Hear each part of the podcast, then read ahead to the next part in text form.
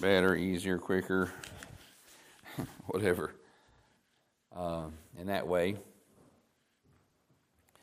Lisa asked me if, you know, how much longer we was going to do this um, and this type of study, and I, uh, you know, looking at it, of course, I'll follow the Lord in it, but the, um, you know, we have the doctrine of the Bible, the doctrine of God, doctrine of the uh, Jesus Christ, and then doctrine of the Holy Spirit was next. And then after that is doctrine of man, which, and then the doctrine of sin. So there's all kinds. We may pause after, you know, at, in, into some of this and pick it back up as the Lord leads. Uh, um, man, uh, one of the things that uh, when we was in the bibliology, um, you know, we see that, uh, you know, the Bible was written, uh, it was written at the hands of men, but as we pointed out, the Bible, man would never say what what the Bible says about man of his own accord, um, because we want to prop ourselves up and so on and so forth. And um, but then there's also in this, I wanted to say, there's a doctrine of angels, and I'm not to really, and there's doctrine of the church here, that's a really good thing, and doctrine of the last things. Uh, I thought that the, but angels, and I think in the angel part it does call, uh, but I, I know some some men that have gotten, yeah, so the angels and then Satan, and they get so tangled up in the demons, uh, they get so tangled up in demonology that, uh, uh, you know, the focus is, uh, gets off of the things of God, and it almost is, uh, thank you, sir. The, uh, and I don't want to do that. One, one, uh, Doctor Harold Seitler there in Greenville, South Carolina, uh, it was told that, um, I think I might have even heard him tell it there in the, um, on one of his broadcasts, that there was a young, a young preacher. It's kind of in a, I don't know, some kind of a preacher's fellowship, preacher's meeting, and the preacher got up and, I won't say bragged, but just told that there at their church, you know, that uh, there's going to do is going to do uh, a sermon a week for three hundred sixty-five or for fifty-two weeks, three hundred, you know, for the year, fifty-two weeks, fifty-two sermons on the home, and the focus every you know every Sunday was going to be a sermon on the home for the next fifty-two Sundays. And then, and then Doctor Seitler said, he goes, he says, I wouldn't want to get away from the cross that long. And I thought, that's wisdom. And so, uh, you know, a lot of times people get tangled up. I know a preacher, before salvation, he was in a little band. He did some local, local gigs, if you want to put it that way, some local concerts. But, you know, it's a seventies rock, rock-type band, you know, gets an old guitar and got into the breaking the guitar on the stage in the middle of the of the music and all that stuff. God saved him out of that, and then God called him to preach, and somewhere along the way he got into doing these seminars, uh, if I say seminars, or doing these messages and seminar, I guess seminars, on some of that, on rock and roll. And then, you know, and that's that was his focus and his study, and bringing out all the the wrongs or the, the evils of rock and roll, that it took away from what we, you know, the positive side of things, Christ and the gospel and the gospel message. And then really, uh, it adversely affected his spirit, you know, spiritually, because again, his focus was on the things of Satan instead of the things of God. And so uh, he he put that aside and and learned from that, and I learned from him, learned from his mistakes. And I try to try to kind of keep keep some of these things in my mind as we go through. All right, we're looking at the the deity of Jesus Christ. Uh, we mentioned his uh, the names last time. uh, that, uh, well, last time, yeah, the deity of Christ. Did we go through the name? No, we didn't go through the names. We went through the, uh, he made reference of his father's superior, uh, to the father's superior greatness. Uh, Christ was begotten of the Father. He was dependent upon the Father. Christ was sent by the Father. He was under the Father's authority. They're talking about the humanity of Christ. Um, and then, yeah, and then this is under the deity of Christ, right? Christ was under the Father's authority. He received delegated authority from the Father. He received his message from the Father. Christ's kingdom was appointed by the Father.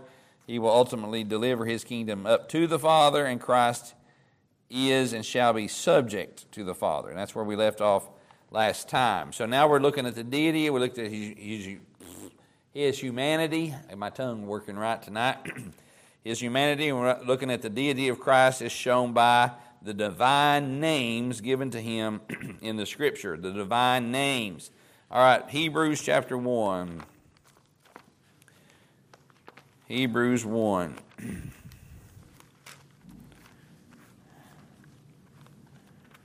His divine names, or the divine names given to him. I mentioned last week, and we will see that again in our study tonight, that each time people worship him, he did not turn their worship away. And uh, Hebrews one and verse number eight, but unto the Son he saith, thy throne, here it is, O God, is forever and ever, a scepter of righteousness is the scepter of thy kingdom. So he is the Son, and we mentioned one of the names in his humanity was the Son of Man. We'll see the Son of God in a moment. But here it mentions him as God. But unto the Son he saith, thy throne, O God. And John chapter twenty.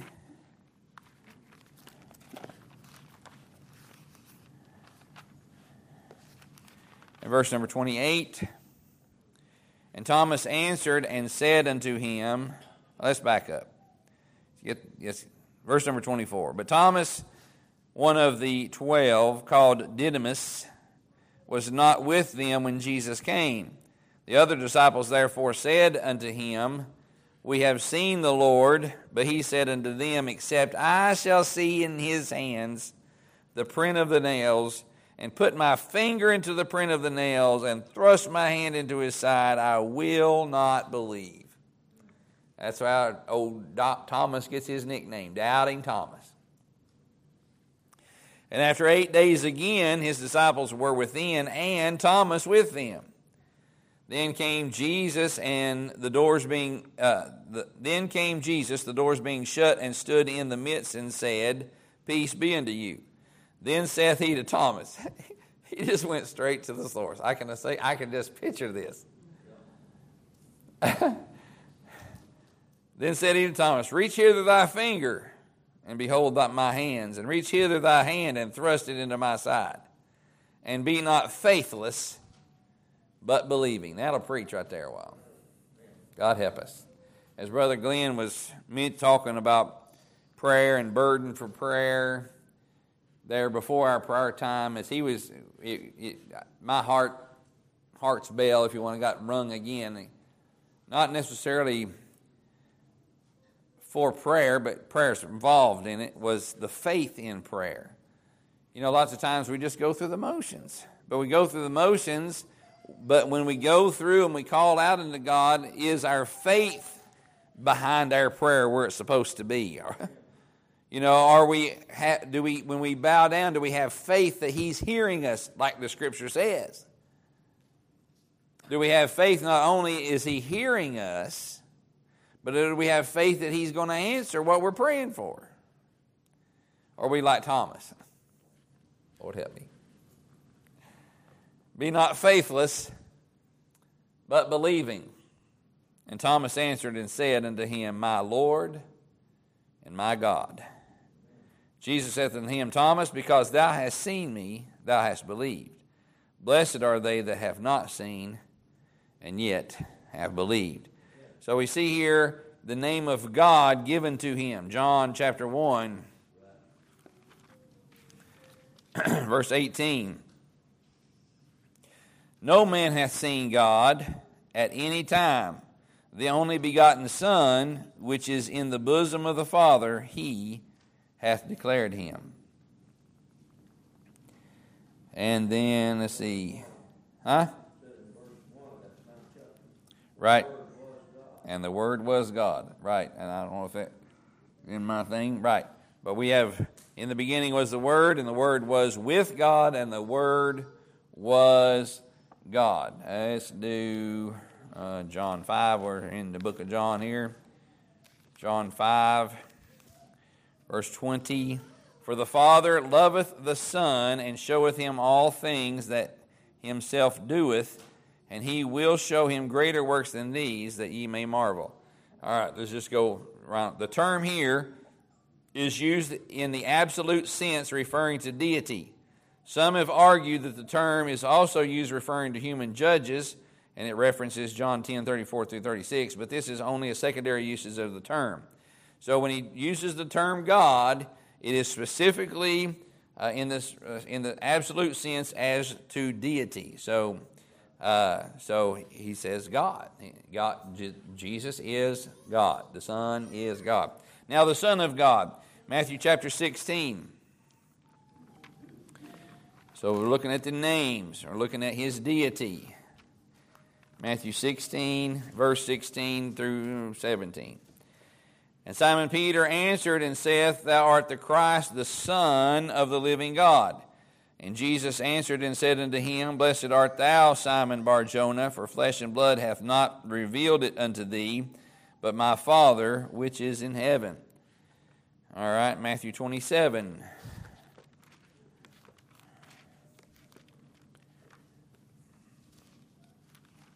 And verse forty, Matthew twenty-seven, forty. Uh, let's back up here. Verse thirty-seven. And set over him his head, set up over his head his accusation written, This is Jesus, the King of the Jews. Then there were two thieves crucified with him, one on the right hand and the other, and another on the left. And they that passed by reviled him, wagging their heads and saying, Thou that destroyest the temple and buildest it in three days, save thyself. If thou, if thou be the Son of God, come down from the cross. So the term Son of God given to him in these passages, several more. Uh, let's see here, Mark fourteen. We won't go through all of them necessarily. Mark fourteen, sixty-one and sixty-two. Let's back up here. Verse number sixty, And the high priest stood up in the midst and asked Jesus, saying, Answerest thou nothing? What is it which these witness against thee? But he held his peace and answered nothing. Again the high priest asked him and said unto him, Art thou the Christ, the Son of the Blessed? And Jesus said, I am. And ye shall see the Son of Man sitting on the right hand of power and coming in the clouds of heaven. And the high priest rent his clothes. I love it. And this is one of the I ams of the New Testament. Again, and we I think we see that actually in part of these scriptures here. Um, the I ams. And you're talking about studying, and it can be a whole message. But you know, he he just declares, I am. Just like when Moses asked at the burning bush, Who do I tell the children of Israel that sent me? And he said, I am that I am. And so we see Jesus declaring himself the same I am here in the New Testament, because it's the same person in the Old Testament.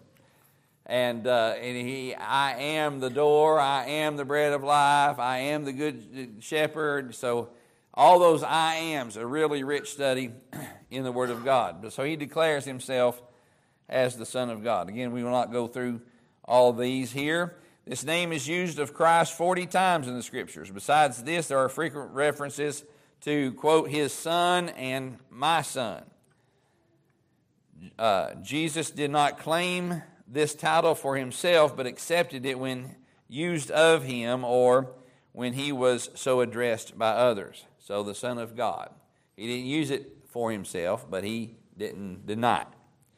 First, the first, first and the last, and the Alpha and Omega. Revelation chapter one. These are the names these, that declare his deity. Revelation one, verse seventeen. Let's back up. John, verse number twelve. And I turned to see the voice that spake with me. And being turned, I saw seven golden candlesticks. And in the midst of the seven candlesticks, one like unto the Son of Man.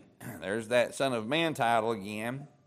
Clothed with a garment down to his down to the foot, and girt about the paps with a golden girdle. His head and his hairs were white like wool, as white as snow, and his eyes were as a flame of fire, and his feet like unto fine brass, as they as if they burned in a furnace, and his voice as the sound of many waters. And he had in his right hand seven stars, and out of his mouth went a sharp two-edged sword, and his countenance was as the sun shineth in his strength.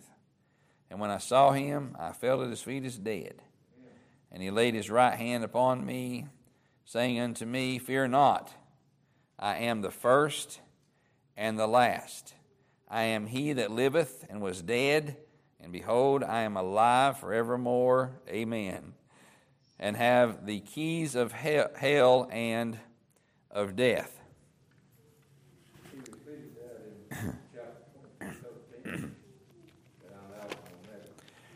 All right, twenty-two thirteen, verse number twelve, And behold, I come quickly, and my reward is with me, to give every man according as his work shall be. I am Alpha and Omega, the beginning and the end, the first and the last. All right, and it says compare these scriptures to Isaiah chapter forty-one.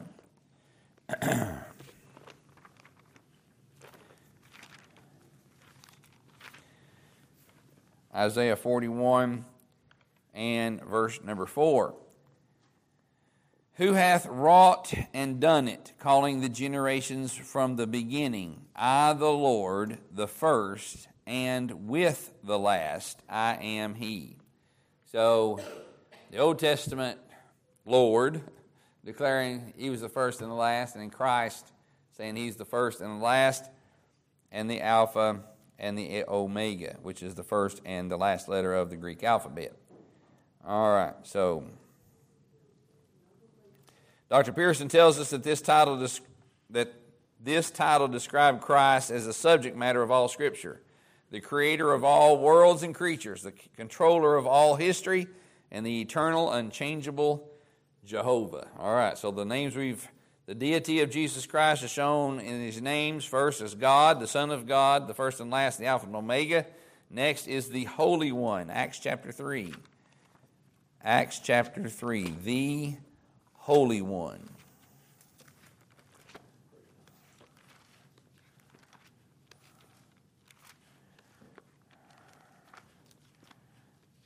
Acts three and verse number fourteen. Bible turn right here. All right, three fourteen.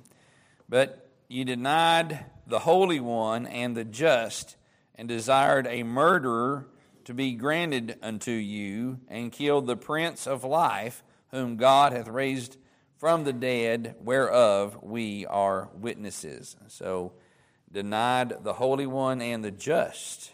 He says, so there's another. So, um,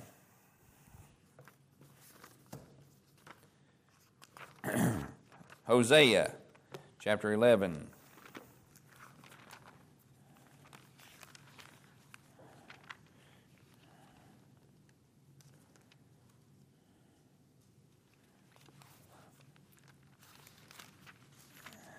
In your Schofield Bibles, page nine twenty-seven. Hosea chapter eleven and verse number nine. I will not execute the fierceness of mine anger. I will not return to destroy Ephraim, for I am God and not man, the Holy One in the midst of thee, and I will not enter into the city. Now, the reason he, you know, the reason Mister Bancroft points out the New Testament and the Old Testament titles is to show you that the God of the Old Testament is the God of the New Testament. And so when Jesus Christ, or we see the deity uh, of Christ uh, in the New Testament based on the same names uh, for God in the Old Testament. And then the Lord in Acts chapter nine. Acts chapter nine and verse number seventeen. And Ananias went his way and entered into the house, and putting his hands on him said, Brother Saul, the Lord, even Jesus, that appeared unto thee in the way as thou camest, hath sent me, that thou mightest receive thy sight and be filled with the Holy Ghost. The Lord, even Jesus. So there's no doubt as to who he's talking about when he talks about the Lord. And where was the Lord when when Brother Saul seen him? He was in heaven, all right? So calling, calling down from heaven. So Acts chapter sixteen, bless you, sixteen, and verse number thirty-one. Acts sixteen, thirty-one, well, let's back thirty. And brought them out, back up. Let's see here. All right, verse twenty-nine. Then he called for a light and sprang in and came trembling and fell down before Paul and Silas and brought them out and said, Sirs, what must I do to be saved? And they said, Believe on the Lord Jesus Christ, and thou shalt be saved and thy house. And then Acts four. We will go ahead and do all these. Let's see, well, we're here in Acts, Acts four. There's one in Luke. Acts four thirty-three. And with great power gave the apostles witness of the resurrection of the Lord Jesus, and great grace was upon them all. And then Luke chapter two.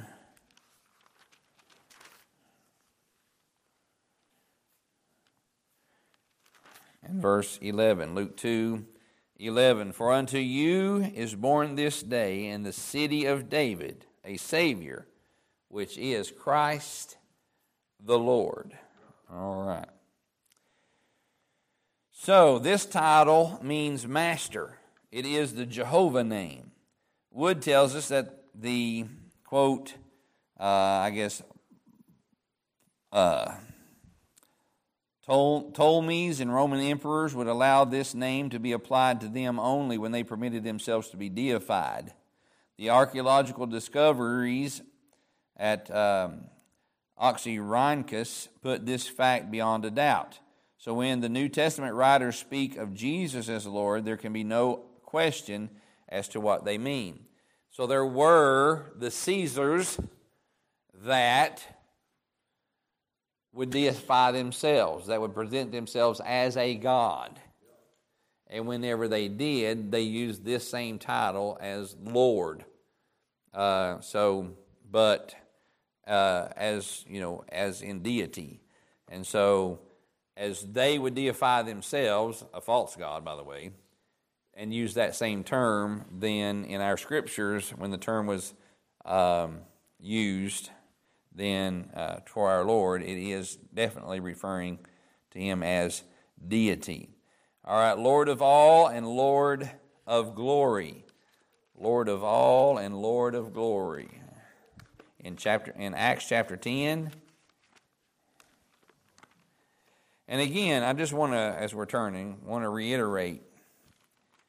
As you read, you know, lots of times, uh, who was it?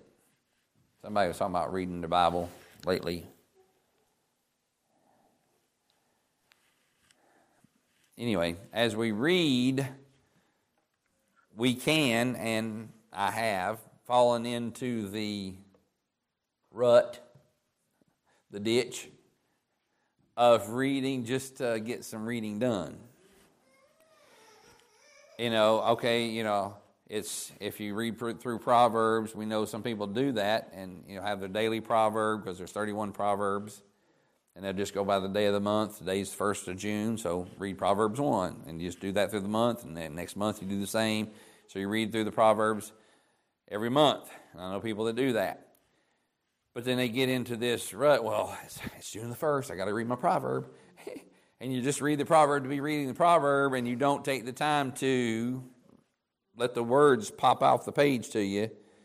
And, you know, and then so in, in when we look at, at the New Testament, and we, we see Christ introduced in the New Testament as the Son of Man, but then we see him as the Son of God. So when we see these terms, so as we take this study that we're seeing this, then in your, in your passages of Scripture and your reading, then when it says Son of Man, oh, that speaks of the deity, I mean, the humanity of Christ. When we see Son of God, oh, that speaks of the, you know, the, of the deity of Christ. So let let that let let that pop off the page to you in these names for Christ, so that you see him as one hundred percent God and one hundred percent man, based on the titles that the Scripture's given you. That's where this, this whole study comes into play. You know, don't, you know, so the Lord, Jesus Christ. So we see it's Jesus Christ, but pay attention to the Lord part. You know what I'm saying? Uh, the Son of God, the Son of Man. So pay attention to that. Uh, and lots of times the different writers of the Gospels present him differently. And so, so just let, let these, these titles... Don't just read over them. Don't just let them go by you. Pay attention in your reading as to these titles for Christ. First Corinthians, we done read that one. Uh, no, yeah. Oh, Acts ten thirty six. Okay, we didn't read it. Um, the word which God sent unto the children of Israel, preaching peace by Jesus Christ, and in the parenthetical statement, he is Lord of all. That word, I say, ye know, which was published throughout all Judea and began from Galilee after the baptism which John preached, how God anointed Jesus of Nazareth with the Holy Ghost and with power, who went about doing good and healing all that were oppressed of the devil, for God was with him. So again, the Lord of all and the Lord of glory. So he is Lord of all. First Corinthians two.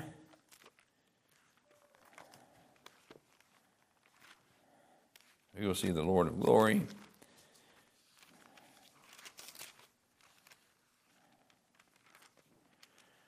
First Corinthians two and verse number eight. No, let's back up. Verse number seven. Nope, let's back up. Howbeit, verse number six. Howbeit, we speak wisdom among them that are perfect, yet not the wisdom of this world, nor of the princes of this world that come to naught. But we speak the wisdom of God in a mystery, even the hidden wisdom which God ordained before the world unto our glory, which none of the princes of this world knew. For had they known it, they would not have crucified the Lord of glory. He is, amen. All right, so it's got some see furthers. But these two titles respectively set forth Christ in his divine sovereignty and in his divine majesty. So the Lord of all, his divine sovereignty, and the Lord of glory, his divine majesty. And then there's a doctrinal statement that I have failed. I went through and highlighted all the doctrinal statements. Here's the doctrinal statement for all those names given to him.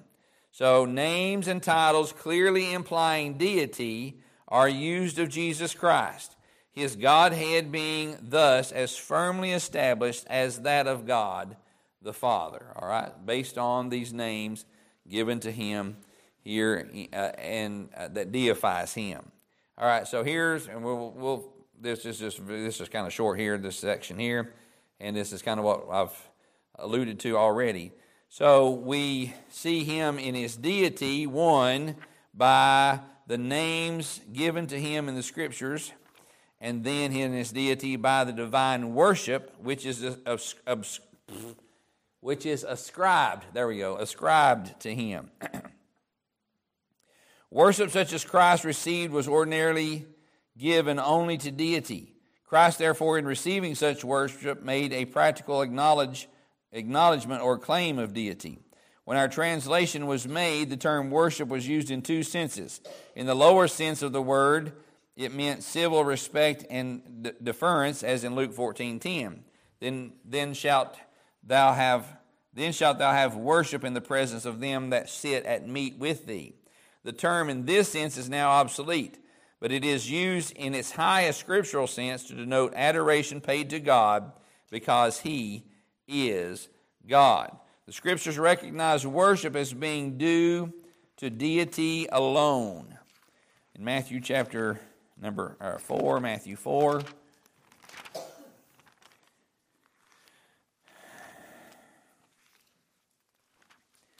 Matthew four, verse ten. Then saith Jesus unto him, Get thee hence, Satan, for it is written, Thou shalt worship the Lord thy God, and him only shalt thou serve.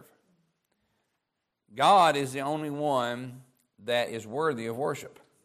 Amen. And the Scriptures bear that out.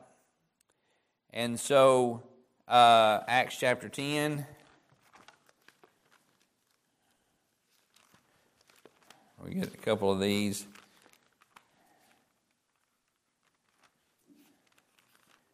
Acts ten, twenty-five and twenty-six. And as Peter was coming in, Cornelius met him and fell down at his feet and worshipped him. What? But Peter took him up, saying, Stand up, I myself am also, or also am a man.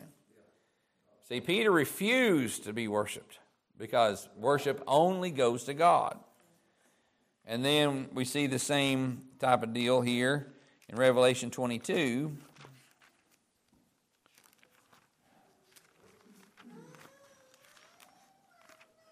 Revelation twenty-two, verses eight and nine.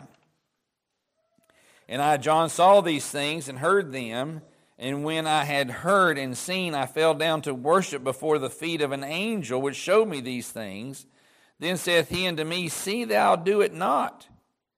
For I am thy fellow servant, and of thy brethren the prophets, and of them which keep the sayings of this book. And then there's a colon there. He tells them who he ought to be worshiping. Worship God. Amen. Don't worship me. I'm look, I'm one of the prophets in a glorified body. Woo! And I mean, and and I don't know. And for John, for John to To see such a being and think that he ought to worship him. And then Peter, the same way, says, Nope, nope, nope. Worship God. Right. That Peter was not a fool. That's right. That's good. I remember that one. That's right. That's right. That's right. The homage, therefore, given to Christ in the New Testament Scriptures would be nothing short of sacrilegious idolatry if Christ were not God. Instances are cited in the Scriptures of those who encouraged and accepted worship due only to God, and of the swift and awful punishment which was meted out to them. Herod, in Acts chapter twelve, so turn there. Acts twelve, verses twenty through twenty-five. And Herod was highly displeased with them of Tyre and Sidon, but they came with one accord to him, and having made Blastus the king's chamberlain their friend, desired peace because their country was nourished by the king's country. And upon a set day, Herod, arrayed in royal apparel, sat upon his throne and made an oration unto them, and the people gave a shout, saying, It is the voice of a God and not of a man.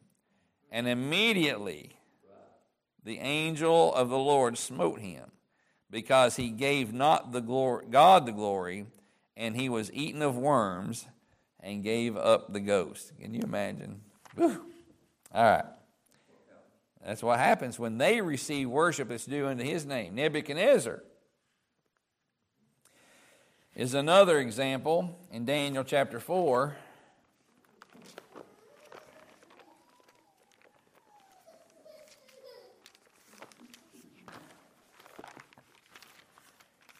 Daniel chapter four, twenty-nine through thirty-three. Verse number twenty-eight. All this came upon the king of ne- the king Nebuchadnezzar.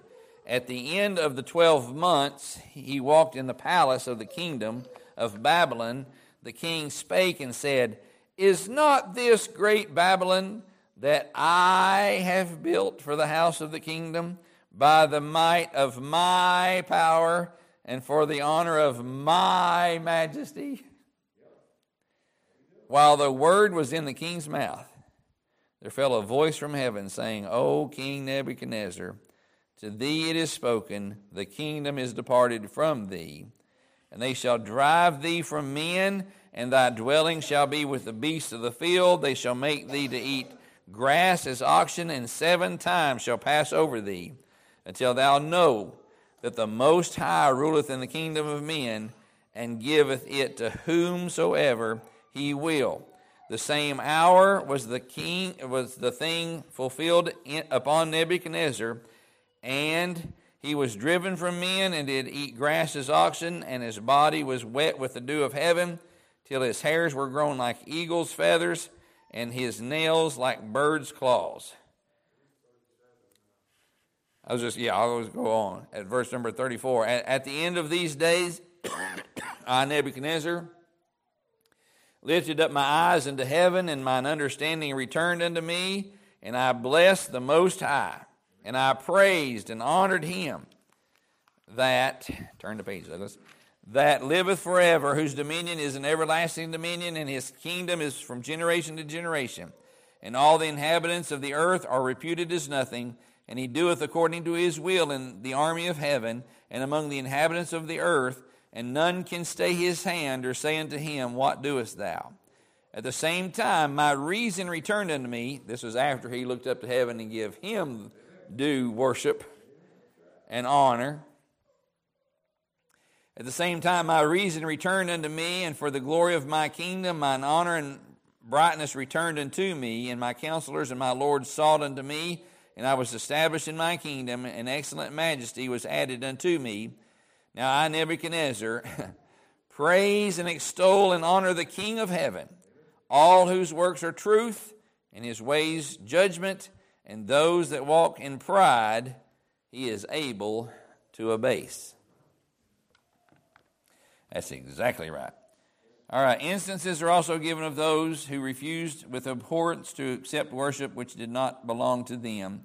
Peter, and then in Acts ten, and then the angels. And uh, Jesus Christ unhesitantly, unhesit, hesitatingly, there we go.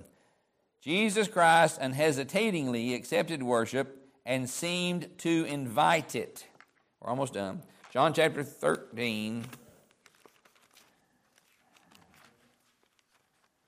So these others refused it, those like Peter and the angel, and then those that did take upon the worship. Herod got killed, and Nebuchadnezzar got driven out like he did. John thirteen, verse thirteen, back up, twelve. So after he had washed their feet and had taken his garments and was set down again, he said unto them, "Know ye what I have done to you?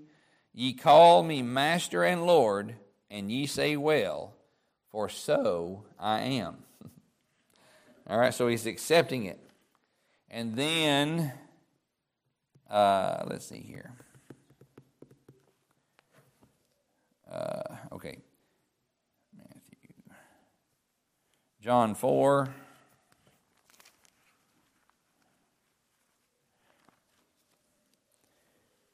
In verse ten, Jesus answered and said unto her, "If thou knewest the gift of God, and who it is that saith to thee, 'Give me to drink,' thou wouldest have asked of him, and he would have given thee living water." And while we're here in John, John chapter twenty,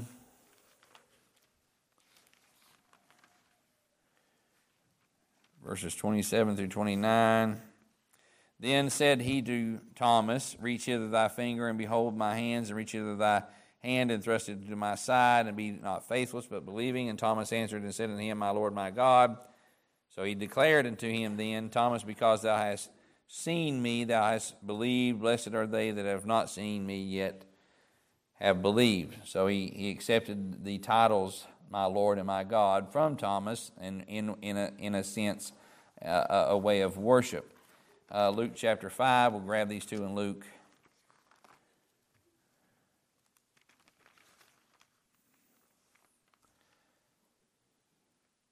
Luke five, verse eight. When Simon Peter saw it, he fell down at Jesus' knees, saying, Depart from me, for I am a sinful man, O Lord. And then Luke twenty-four.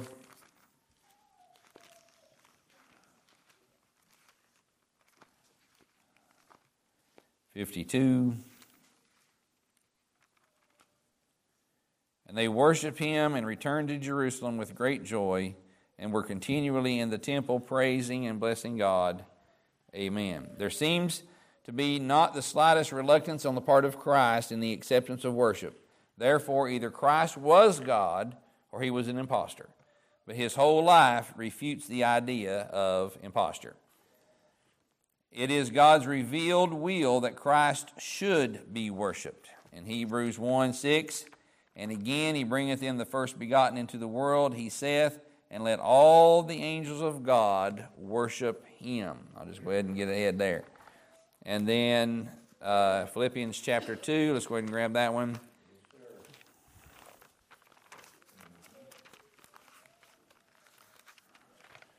Philippians two, verse ten. Uh, let's back up. Verse number nine, Wherefore God also hath highly exalted him, and given him a name which is above every name, that at the name of Jesus every knee should bow, of things in heaven, and of things in earth, and of things under the earth, and that every tongue should confess that Jesus Christ is Lord, to the glory of God the Father. All right, so... Let's see. So again, it is God's revealed will that Christ should be worshipped. I've got several others here, but we'll just grab this last one. And then finally, it was the practice of the early church to address prayer and worship to Christ. First Corinthians chapter one.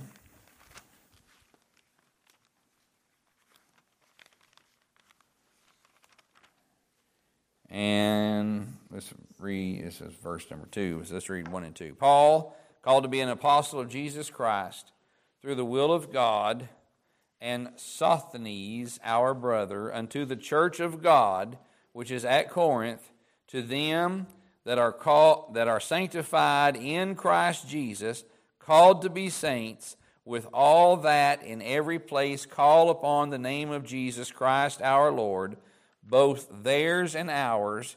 Grace be unto you, and peace from our God, from God our Father, and from the Lord Jesus Christ. So, again, that every place, that in every place, call upon the name of Jesus Christ our Lord. So, it, again, it was the practice of the early church to address prayer and worship to Christ. We could go to John fourteen, which I often refer to in prayer.